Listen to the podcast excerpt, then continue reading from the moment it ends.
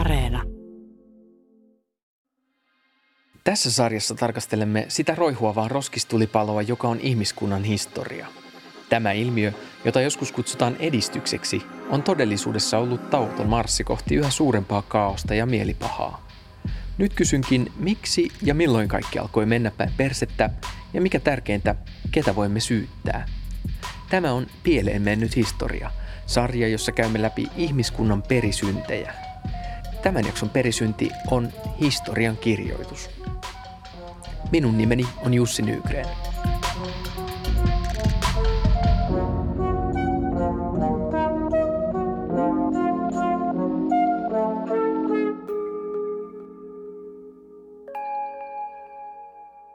Menneisyys on tosiaan se, mitä on joskus tapahtunut ja se, mihin me ei koskaan päästä niin kuin sellaisenaan käsiksi. Ja historia on sitten niin kuin kuvauksia siitä menneisyydestä ja niin kuin ihmisten tulkintoja siitä, että minkälaisia merkityksiä niille tapahtumille annetaan. Historiaa ei ole olemassakaan. Ainakaan jos kuvittelemme, että historia olisi totuus siitä, mitä menneisyydessä on tapahtunut. Että historia olisi tapahtumien sarja, jolla on jokin suunta ja jolla on selkeät päähenkilöt. Oikeastaan historia on vajavaisten lähteiden varaan tehtyjä tulkintoja ja arvauksia menneistä ajoista. Ihmisyhteisöjen elämä on niin monimutkaista, ettei se mahdu historian kirjoihin kaikessa rikkaudessaan. Menneisyytemme on loputtoman suuri kaatopaikka, jossa on tapahtunut vaikka mitä, eikä sillä ole mitään suurta hahmoa tai ajan henkeä. Siispä historian kirjoitukseen sisältyy aina valintoja siitä, mistä historiaa kirjoitetaan ja mikä on merkityksellistä. Siksipä on hyvä pohtia, kenellä on valta kirjoittaa historiaa ja kenelle historiaa on kautta aikojen kirjoitettu. Aloitetaan pohtimalla historian opetusta kouluissa. Tästä juttelin historianopettaja Lasse Hongiston kanssa, joka myös kouluttaa tulevia historianopettajia Helsingin normaalilyseossa. Mä oon tehnyt vähän galluppia tässä kavereilta, että mitä ne muistaa niin kuin kouluhistoriasta tai mitä se niin kuin, toi on hyvä. Mikä se on se käsitys, mikä siitä niin kuin on. Niin sieltä tulee sellainen suunnilleen sellainen tarina, että aluksi egyptiläiset rakensi pyramidit, sitten Kreikassa filosofit keksi suunnilleen ajattelemisen ja sitten roomalaiset ajoi barbaarit metsään ja Da Vinci maalas, tuli toinen maailmansota, talvisota ja Suomi liittyy EU-hun. Mitä mieltä saattaa, onko tämä niin tarkka kuvaus siitä, mitä on tapahtunut viimeisen 5000 vuoden aikana? Olikohan siellä mun oppilaita? Mä sanoisin, että se kuulostaa musta aika uskottavalta, koska jos me ajatellaan, minkälaista historiaa me tarjotaan, niin aika usein se on nimenomaan sellaista, joka keskittyy nyt sitten vaikka eliitin elämään ja sitten esimerkiksi johonkin hämmästyttävään, esimerkiksi pyramidit. Tietenkin. Pysytään vielä hetki pyramideissa, koska se on hyvä esimerkki myös siitä, miten me niin kuin nähdään semmoinen yksi historian juonne, joka on semmoinen iso länsimaisen historian kehitys ja kukoistustarina, joka lähtee ehkä pyramideista ja johtaa niin kuin tieteeseen, vaikka niin kuin samaan aikaan kuin egyptiläiset rakensi pyramideja, myös maijat rakensi pyramideja ja Kaakkois-Aasiassa rakennettiin pyramideja ja historiassa toistuu tämmöinen tarina suuresta semmoisesta marssista kohti kehitystä. Totta. Eli jos ajatellaan niin historian kirjoitusta, niin yksi valtatrendi on, että tämä on niin länsimaisen ihmisen kehitystarina kohti ikään kuin korkeampaa olemisen tasoa. Mä luulen, että yksikään historian tutkija ei tätä tietenkään allekirjoita. Sellaista kuin, progressio, niin ei missään mielessä oikeastaan voida ajatella olevan olemassa. Historiankirjoitus on aina ollut pienen, valtaa pitävän eliitin puuhaa. Eihän suurin osa ihmisistä edes osannut lukea muinaisina aikoina. Kautta historian vallanpitäjien kirjurit ovat tonkineet menneisyydestä oikeutusta vallanpitäjien asemalle. Varhaisimmatkin historian kirjoitukset käsittelevät nimenomaan sitä, mikä on hallitsijoille tärkeintä. Sotia, rauhoja ja valtakausia. Siellä korostuu sodat ja rauhat ja sitten siellä korostuu tällaiset hallitsijat ja suurmiehet usein. Ne on usein miehiä, valkoisia miehiä, eurooppalaisia miehiä, jotka tahdittaa sen historian tarinan. Niin mikä sitten olisi parempi tavallaan? Esimerkiksi se, että me katsotaan, että millä tavalla niin ihmiset hankkivat toimeentulonsa, millä tavalla ne keräs omaisuutta, minkälaisia ongelmia oli omaisuuden keruussa, energiantuotannossa, miten niitä yritettiin ratkaista, mitä tehtiin ylijäämällä, millä tavalla me käytiin kauppaa. Tämä pohjahan se on mielenkiintoinen ja painopisteet tulee ihan toisenlaista. Me huomataan, että teknologia ja talous, ne onkin tärkeämpiä kuin joku tällainen kansallinen aatteellinen juoni. Se, että tehdään sankaritarina vaikkapa Kolumbuksesta tai Galileista ja niistä tehdään ikään kuin tämän länsimaisen kulttuurin ikään kuin synnyttäjiä tai jotain sinne päin, niin se ei ole tavallaan oikeastaan oikea historia. Kansallisuusaatteella on ollut iso vaikutus siihen, mitä historiasta päätetään opettaa ja mitä tapahtumia nostetaan tärkeinä. Historianopettaja Lasse Hongiston mukaan tämä näkyy jopa siinä, miten suomalaisissa kouluhistorian kirjoissa on puhuttu antiikin tapahtumista. Historiaa tarkastellaan pienistä ideologisista tirkistysikkunoista ja rajataan sieltä omiin tarkoituksiin sopivia tarinoita. Puhutaan historian kirjoituksen historiasta. Sitten puhutaankin. Niin koska se oikeastaan alkaa tai kuka oli ensimmäinen historian kirjoittaja? Ensimmäisenä tietoista historian kirjoitusta kirjoitti sellainen historian kirjoittaja kuin Herodotos ja se kirjoitti siis persialaisista sodista.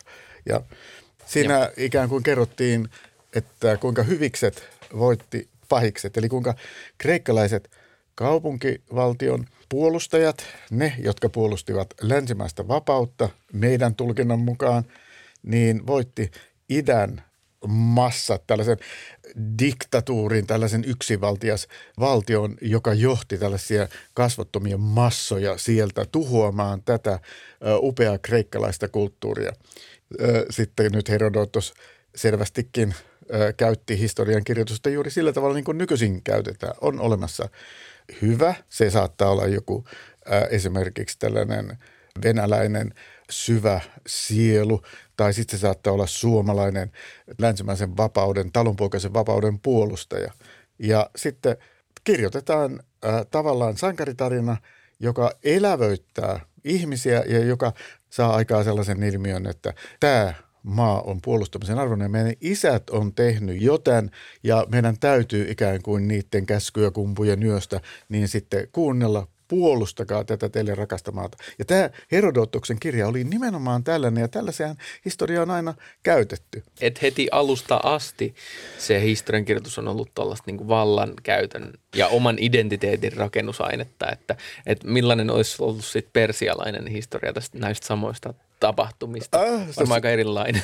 Mutta oliko tämä Herodotos, niin oliko siinä mitään sellaista, mikä tavallaan muistuttaisi sitten semmoista niin kuin nykyhistoriaa, joka on tällaista niin kuin lähdekriittistä ja yrittää niin kuin oikeasti selvittää, että mitä se niin kuin oikeasti tapahtui siellä menneisyydessä? Oli, koska se mainitsee ihan oikeita paikkoja. Se kertoo Egyptistä, se muistaakseni kertoo pyramideista ja niiden rakentamisesta ja tosi paljon siellä on osunut oikea. Se kertoo esimerkiksi vaikkapa Salamin taistelusta. Se kertoo, minkälaisia aluksia käyttivät kreikkalaiset Trieri kolmisoutuja, jotka oli todella niin kuin huippualuksia siihen aikaan.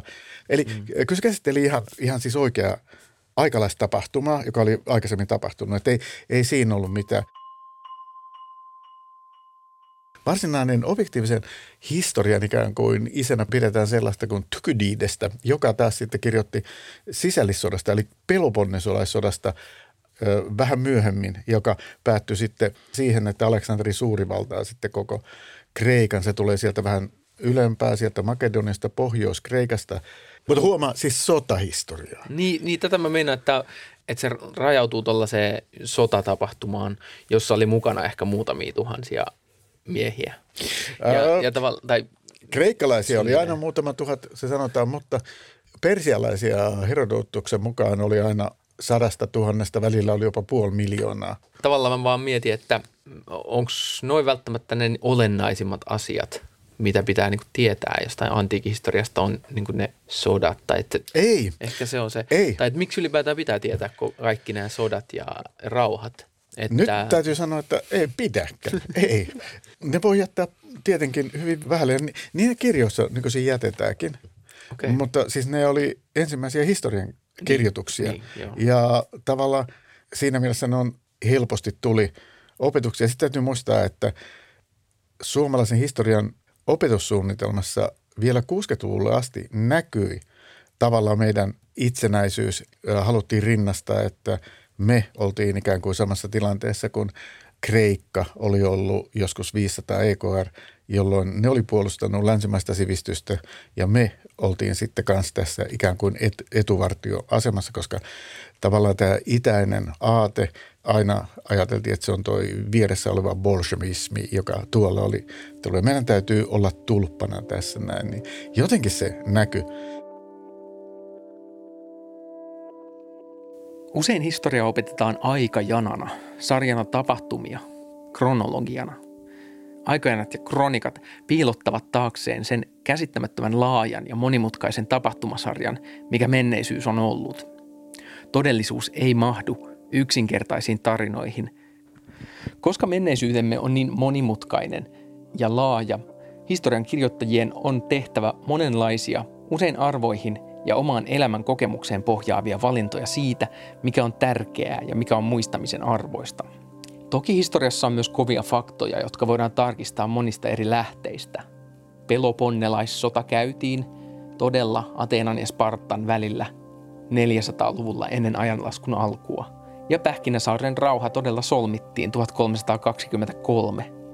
Mutta tärkeimpiin kysymyksiin, kuten mitä nämä asiat merkitsevät tai miten ne on koettu, niihin historia ei voi antaa yhtä vastausta. Historia ei koskaan voi tavoittaa menneisyyttä kokonaisuutena. Historiankirjoituksen ja totuuden väliset ristiriidat ja ongelmat on ymmärretty jo 1800-luvulla, ja näitä ratkomaan on kehitetty oma historian osa-alueensa, joka tutkii historiaa itseään. Tätä kutsutaan historiografiaksi. Ja sitä historian tohtori Elise Garritzen opettaa Helsingin yliopistossa. Hän tutkii sitä, miten eri aikoina historiaa on kirjoitettu ja miten menneisyydestä on kerrottu. Historiallahan on tavallaan kaksi merkitystä, että se on se menneisyys, kaikki se mitä siellä on tapahtunut ja sitten se, miten siitä on myöhemmin kerrottu. Ja se mitä mä tosiaan tutkin on sitä, että mitenkä siitä menneisyydestä on myöhemmin kerrottu. Mun ehkä tämä niinku iso väite tässä jaksossa on, että sellaista asiaa kuin historia, niin kuin se yleensä ymmärretään, niin sellaista ei oikeastaan ole olemassa. Että ei voida sanoa, että tuntee vaikka Suomen historian, tai ei voi sanoa, että tunnet Euroopan historian, tai silleen, että allekirjoitatko sä tämän, että se, miten yleensä historia ymmärretään, niin se on, sellaista ei ole tavallaan olemassa. Totta, joo. Siis ensinnäkin se, että tosiaan menneisyyshän on ihan valtava, että kukaan ei pysty hallitsemaan kaikkea. Sen takia tosiaan tämmöinen niin kuin Suomen historiahan on ihan, se antaa mielikuvan, että meillä olisi tosiaan joku semmoinen niin kuin möhkäle, joka me voidaan niin kuin määrittää ja tuntea se. Mutta näinhän ei tosiaan ole, että historia on niin laaja, että kukaan ei pysty koko historiaa hallitsemaan. Mehän ei voida mennä takaisin sinne menneisyyteen ja katsomaan, että miten ne menneisyyden ihmiset eli, mitä ne ajatteli, miten ne tunsi. Vaan se, että tosiaan niin kuin historiasta tehdään tulkintoja erilaisten lähteiden perusteella. Yleensä voidaan sanoa aika varmasti, että jotkut asiat on tapahtunut. On tapahtunut Ranskan suuri vallankumous, oli ensimmäinen maailmansota.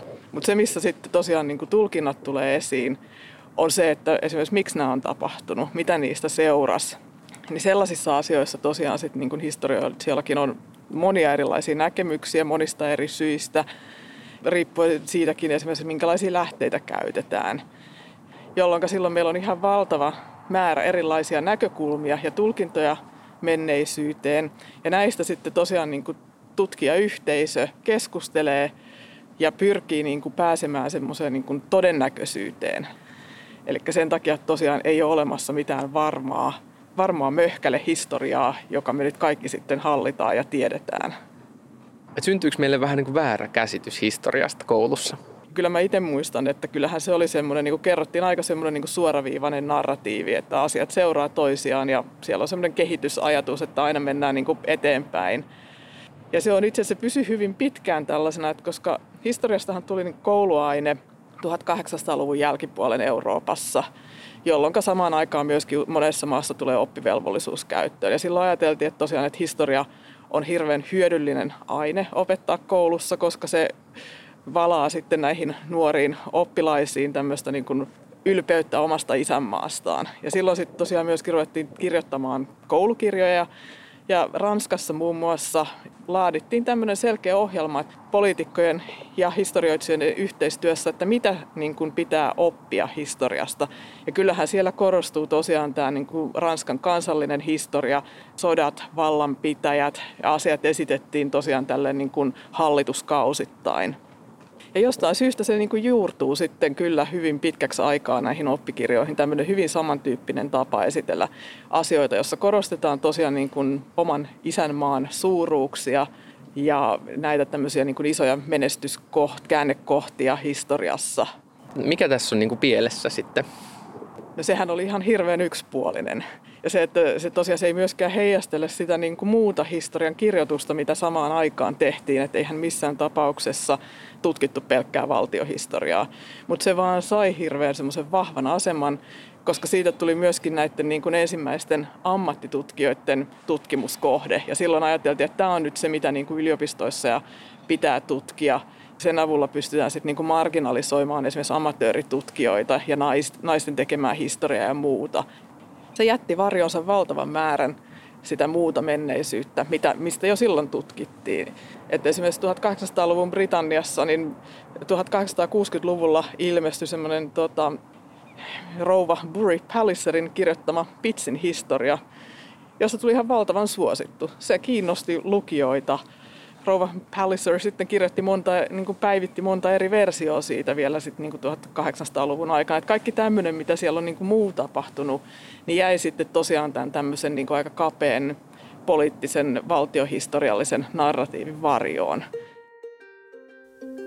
Eurooppalaisessa historiankirjoituksessa on vakiintunut käsitys maailmasta sellaisena kenttänä, jossa on tietty määrä valtaa ja tämän vallan määrästä hallitsijat ovat eri aikoina kilpailleet. Ja tätä historiaa on opetettu tuleville hallitsijoille. Vallanpitäjille katsottiin olevan hyväksi lukea historiaa, koska sieltä voi saada perusteita rajakiistoille ja myös opettavia tarinoita hävityistä ja voitetuista taisteluista. Esimerkiksi Ranskan ruhtinas Ludwig XIV tuli kuuluisaksi muun muassa siitä, että hänellä oli useita palkattuja hovihistorioitsija, jotka kirjoittivat hänen tarpeisiinsa sopivaa Ranskan historiaa. Sanotaan, että voittaja kirjoittaa historian, mutta historian ongelmat ovat vielä syvempiä. Historian kirjoitus on aina vallankäyttöä. Meillä on niin kuin tosi repaleinen se näkymä siihen menneisyyteen, jos se perustuu vaan kirjoitustaitosten ihmisten tekemiin merkintöihin.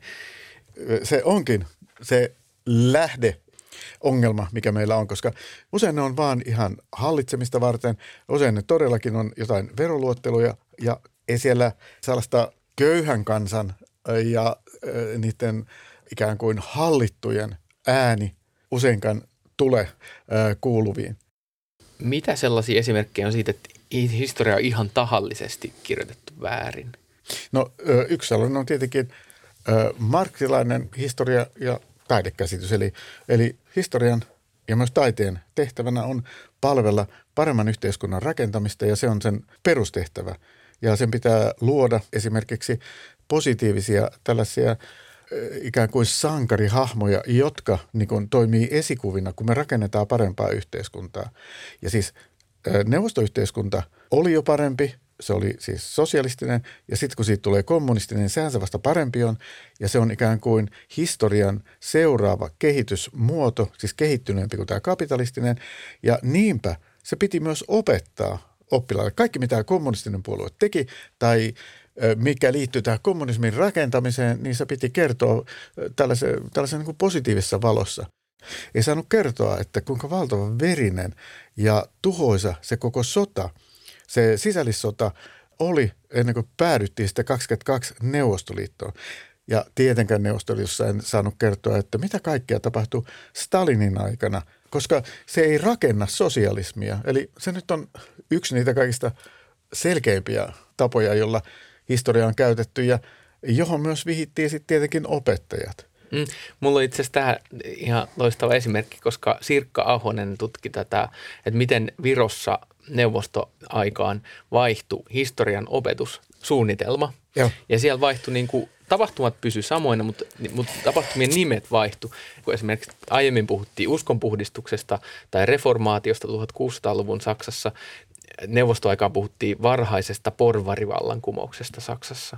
Tai sitten ennen puhuttiin Amerikan sisällissodasta, niin sitten neuvostoaikaan puhuttiin ensimmäisestä porvarivallankumouksesta Amerikassa. Ja niin kuin sä sanoit, Stalinin mainot, ne putosi pois.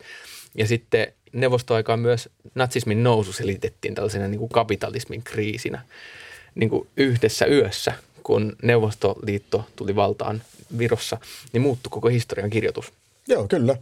Eli koska niillä oli siis tällainen dialektinen materialismi, oli niiden historian kirjoituksen tai oikeastaan koko tietokäsityksen pohjana.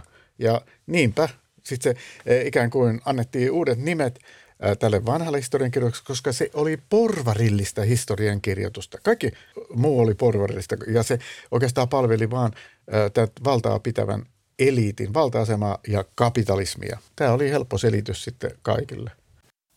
Moderni tieteellinen historiankirjoitus syntyi 1800-luvulla Saksan yliopistoissa.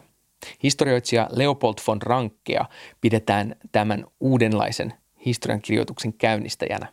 Hän korosti, että historiankirjoittajien on pystyttävä todistamaan alkuperäislähteiden avulla ne tapahtumat, joista he kirjoittavat. Pitäisi pyrkiä tulkitsemaan mahdollisimman vähän ja oltava äärimmäisen kriittinen myös lähteitä kohtaan.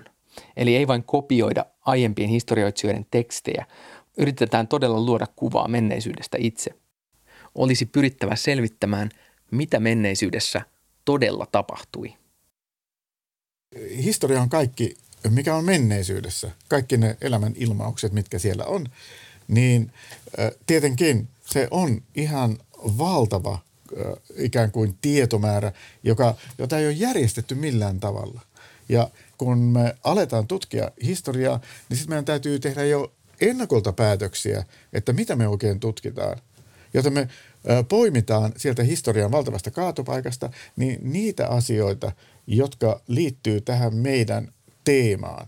Ja jos me halutaan kansallisvaltiohistoriaa tai tällaista nationalistista historiaa, niin sitten me usein tendenssimäisesti aina otetaan sellaisia asioita, jotka liittyy suomalaisuuteen, jotka liittyy siihen, että suomalaiset on jollain tavalla erityinen porukka ja meillä on tällainen yhteinen kulttuuri ja meillä on ollut yhteinen ikään kuin tällainen tahto, että me halutaan olla suomalaisia ja tämä tahto on ollut valtavan kauan aikaa ja me löydetään, että lalli ei alistu ruotsalaisten tai oikeastaan taisi olla katolisen kirkon sortoon, vaan sen kirves heilahtaa meitä, että alista. Tai sitten pohjalaiset nuijasodassa, niin sanot, me emme alistu niin ruotsalaisten tai itse asiassa Klaus Flemingin tanskalaisten sortoon ja nuija heilahtaa nyt. Ja me saadaan tällaisia vahvoja pitkiä leikkauksia, tarinoita. Mutta sitten jos me mennään siihen itse kontekstiin, eli silloin kun tämä tapahtui, niin sitten me huomataan, että kaikki tarinat, nämä pitkät tarinat, nehän murenee.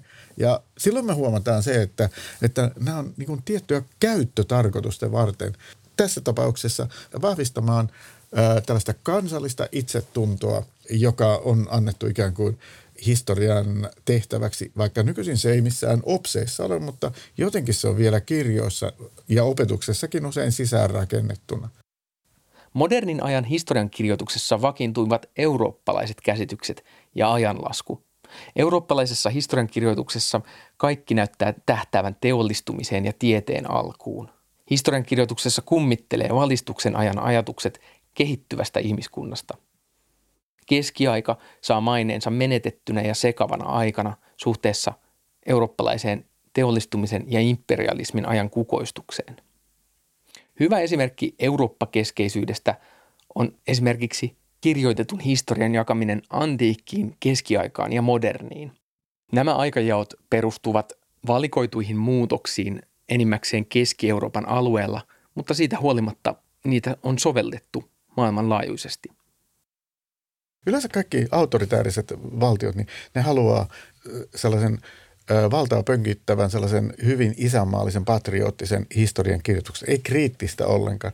Itse asiassa sellainenhan meilläkin oli pitkälti sisällissodan jälkeen. Eli ei kukaan halunnut sitä ikävää tapahtumaa, jossa kuoli enemmän kuin tässä tulevassa sodassa niin ihmisiä, niin ei halunnut sitä asiaa tutkia. Mäkänen, vaikka olen kuusankoskelainen, niin ei mulle mitään opetettu, että Kouvolassa telotettiin 130 ja sitten Voikkaalla telotettiin 280 ihmistä ja että se oli yksi pahimpia sisällissodan paikkoja. Koulussa sanallakaan tästä asiasta puhuttu, eikä yleensäkään koko sisällissota-asiasta, koska se ei millään tavalla niin kuulunut tähän kansalliseen historiakirjoitukseen. Se oli ikävä sellainen asia, josta minun pajettiin. Ja vähän sitä ennen, toinen vähän vielä isompi, enemmän uhreja vaatinut tällainen ajanjakso on toi Suomen nälkävuodet 1860-luvulla, joo, jotka vei, oliko se 150 000 ihmistä. Kyllä.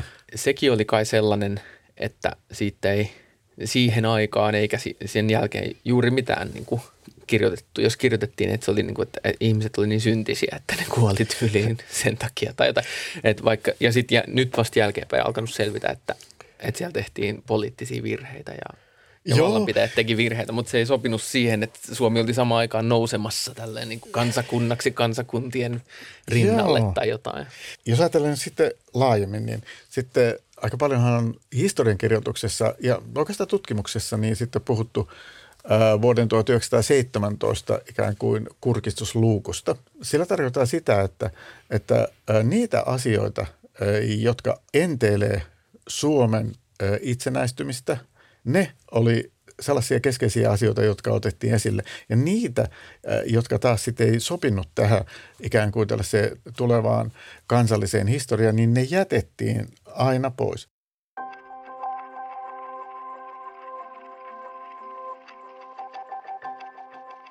– 1960-luvulla tapahtuu iso murros tieteellisessä historian kirjoittamisessa.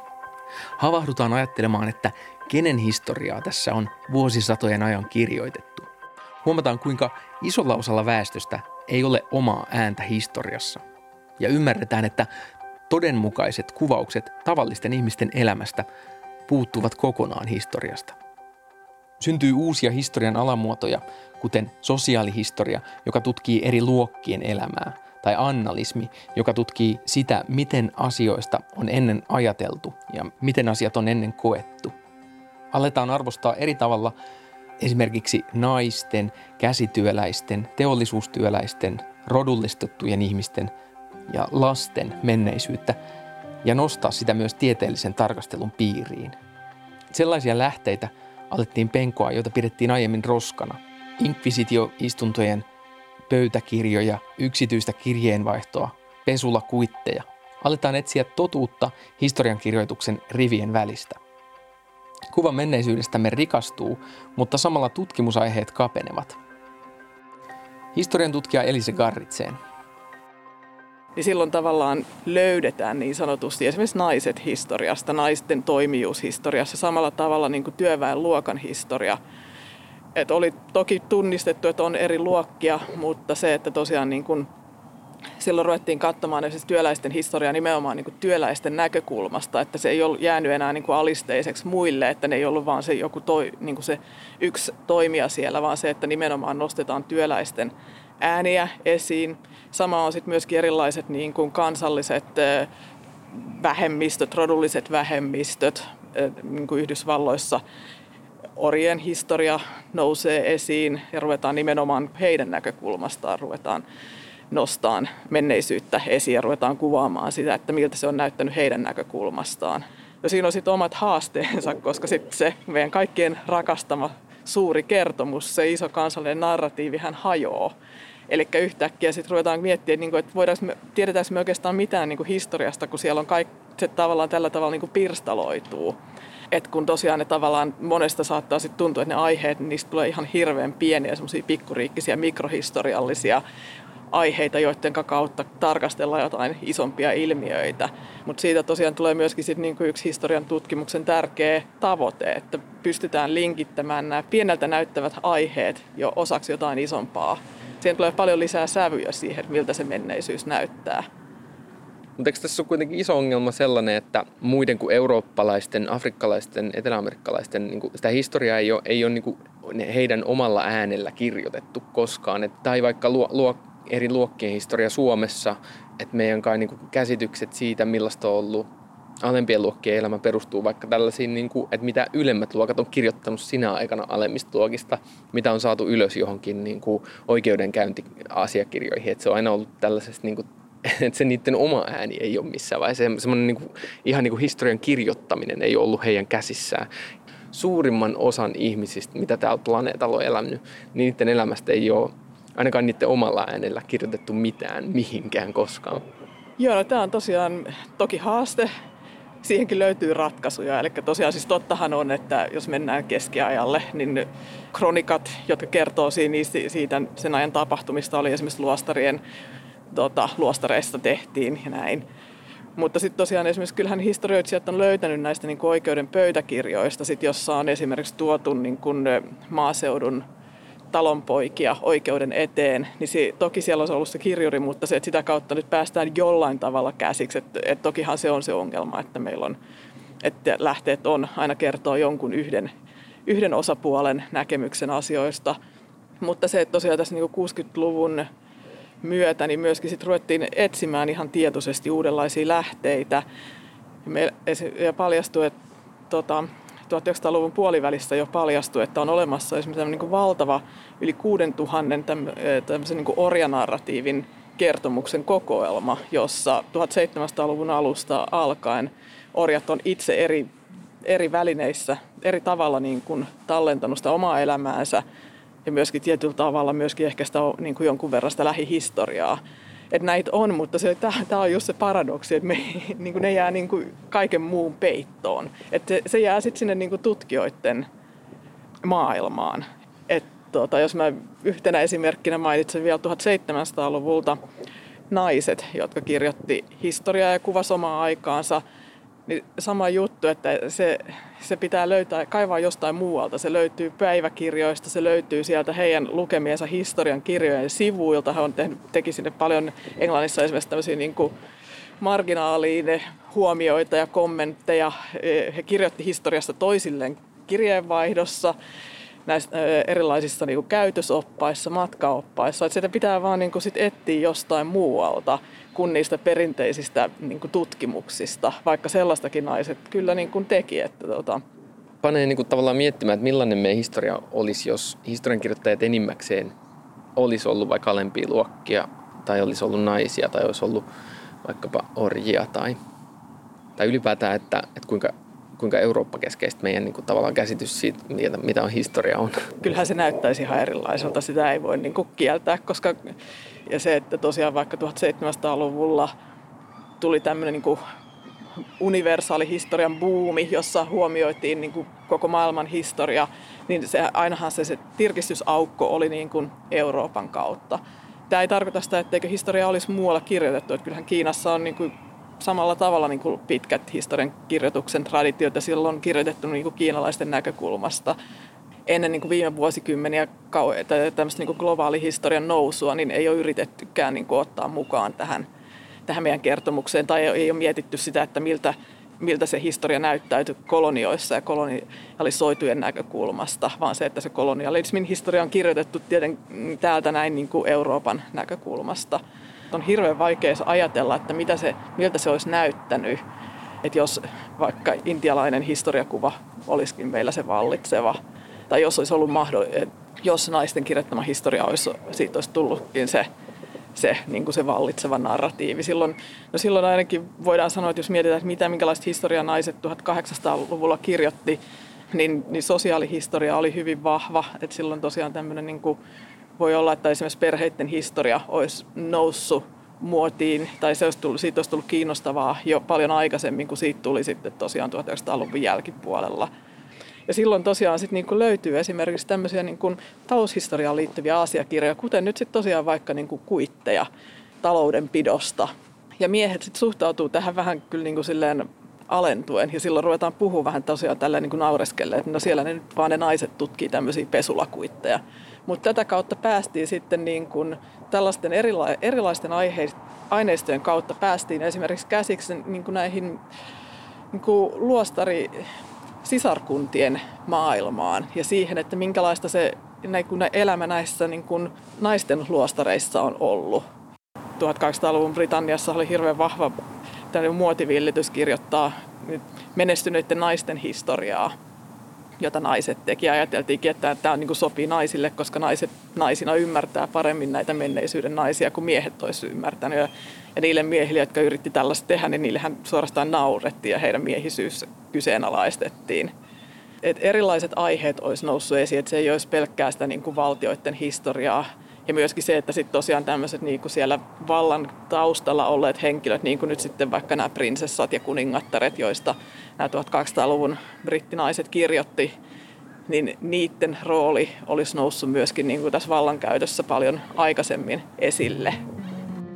Tarvitsemmeko me lopulta yhteisen tarinan menneisyydestämme? Mitä ihmisen pitäisi tietää historiasta? Tätä pohdimme historianopettaja Lasse Hongiston kanssa. Mä joudun vastaamaan joka päivä sellaiseen kysymykseen, että mikä on historiallinen yleissivistys, jota tavallinen kansalainen tarvitsee. Se tarvitsee esimerkiksi historiallista lukutaitoa, että se ymmärtää, että kun sille tarjotaan jotain historiaa, siihen yritetäänkin jotenkin vaikuttaa. Eli kun nyt vaikka paljastetaan joku patsas, niin itse asiassa sille saattaa olla, että sillä ei olekaan mitään hyvää historiallista perustaa. Vaikkapa Leopold toisen patsas Brysselissä, joka oli tämän orjajärjestelmän luoja tänne Kongoon, niin miksi sen voisi poistaa? Tai kannattaako sitä poistaa, jos se onkin muistutus siitä, että kuinka ihminen on tässä rahan ja vallanhimossaan niin jopa kykenevä niin alistamaan koko Kongon kansan. Eli millä tavalla me voitaisiin kouluttaa tai tehdä valistuneita kansalaisia suhteessa historiaan? Tähän mennessä on ajateltu, että on olemassa historia, joka on hyvä tuntea, ja sitten siitä yritetään opettaa ne pääpointit. Ja sitten ehkä tämä myöhäisempi tämmöinen joku postmoderni käsitys historiasta on se, että onkin olemassa monenlaisia näkökulmia, historioita, niin kuin erilaisia kokemuksia menneisyydestä, ja ne on ikään kuin yhdenvertaisia. Kuinka tärkeää se on, että meillä on joku yhteinen historia, että kaikki tietää samat tarinat? Vai olisiko se ei ehkä enemmän sellainen tulevaisuuden historia, sivistys, että meillä on erilaisia historioita? Joo, siis se on pikkusen myös ärsyttävä väite toi, että on olemassa historiota, että kaikki käy.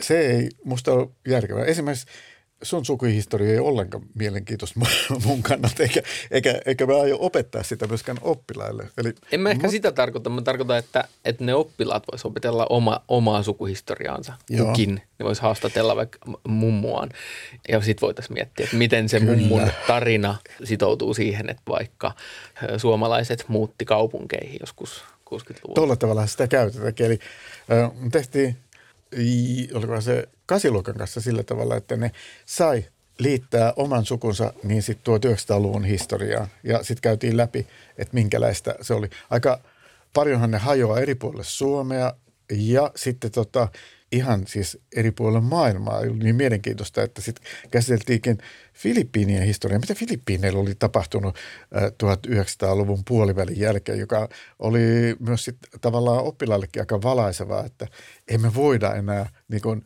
tähän omaa kolmeen perusheimoon ikään kuin sitten päätyä, että ai, teillä on hämäläiset juuret, teillä on karjalaiset juuret ja kaikkea sellaista.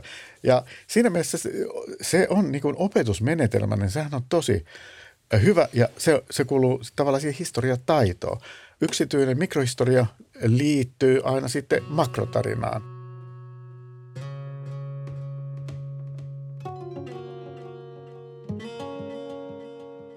mehän ei pyritä edes siihen, että me saataisiin nyt joku totuus selville. Että se jää sinne tulkintojen tasolle, mutta se on myöskin hyväksytty sitten, että historiallisen tiedon luonne on erilaista kuin esimerkiksi luonnontieteellisen tiedon luonne. Ajatus siitä, että historiallinen tieto on todennäköisyyksiä, niin tämä syntyy 1600-luvulla.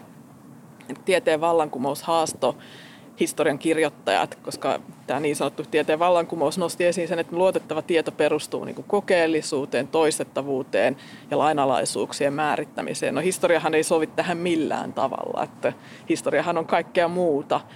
Ja tähän sitten niin historioitsijat pyrki vastaamaan, että tosiaan, että niin kuin ensinnäkin korostettiin tätä lähdekritiikkiä, sitä terävöitettiin entisestään.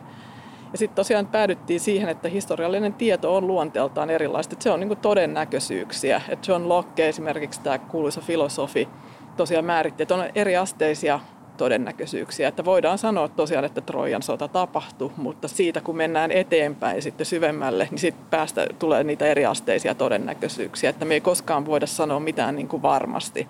Mutta se ei tee tosiaan niin kuin historiasta pelkästään niin kuin merkityksetöntä tai että tämä olisi nyt vain pelkkää niin kuin tarinankerrontaa tai subjektiivisia näkemyksiä, mitä nyt kukin haluaa sanoa menneisyydestä. Että siinä on just tämä, niin kuin tämä kriittinen tiedeyhteisö on hirveän tärkeässä roolissa. Että meidän pitää niin kuin tunnistaa näitä meidän omia positioita ja myöntää myös niiden olemassaolo. Niin, mitä se historia sitten oikeastaan on? Niin, sehän on niin valtava. Se on semmoinen loputon kaleidoskooppi, joka muuttuu koko ajan siitä, riippuen siitä näkökulmasta, mistä me katsotaan sitä. Että sehän ei ole niin kuin pysyvää ja tulkinnat muuttuu jatkuvasti. Että sehän se on se haaste, mutta se on myöskin se rikkaus. Että just se, että kun ei ole sitä yhtä semmoista niin kuin mallia, että ei ole sitä yhtä niin kuin pölyttynyttä kirjaa, joka kaikkien pitäisi lukea. Menneisyys on tosiaan se, että mitä on joskus tapahtunut ja se, mihin me ei koskaan päästä niin kuin sellaisenaan käsiksi. Ja historia on sitten niin kuin kuvauksia siitä menneisyydestä ja eri niin kuin ihmisten tulkintoja siitä, että mitä on tapahtunut ja mitä se merkitsee, minkälaisia merkityksiä niille tapahtumille annetaan. Ja sen takia tosiaan se on semmoinen, niin kuin, se ei ole koskaan niin kuin paikallaan pysyvä se meidän historiakuva, vaan se elää.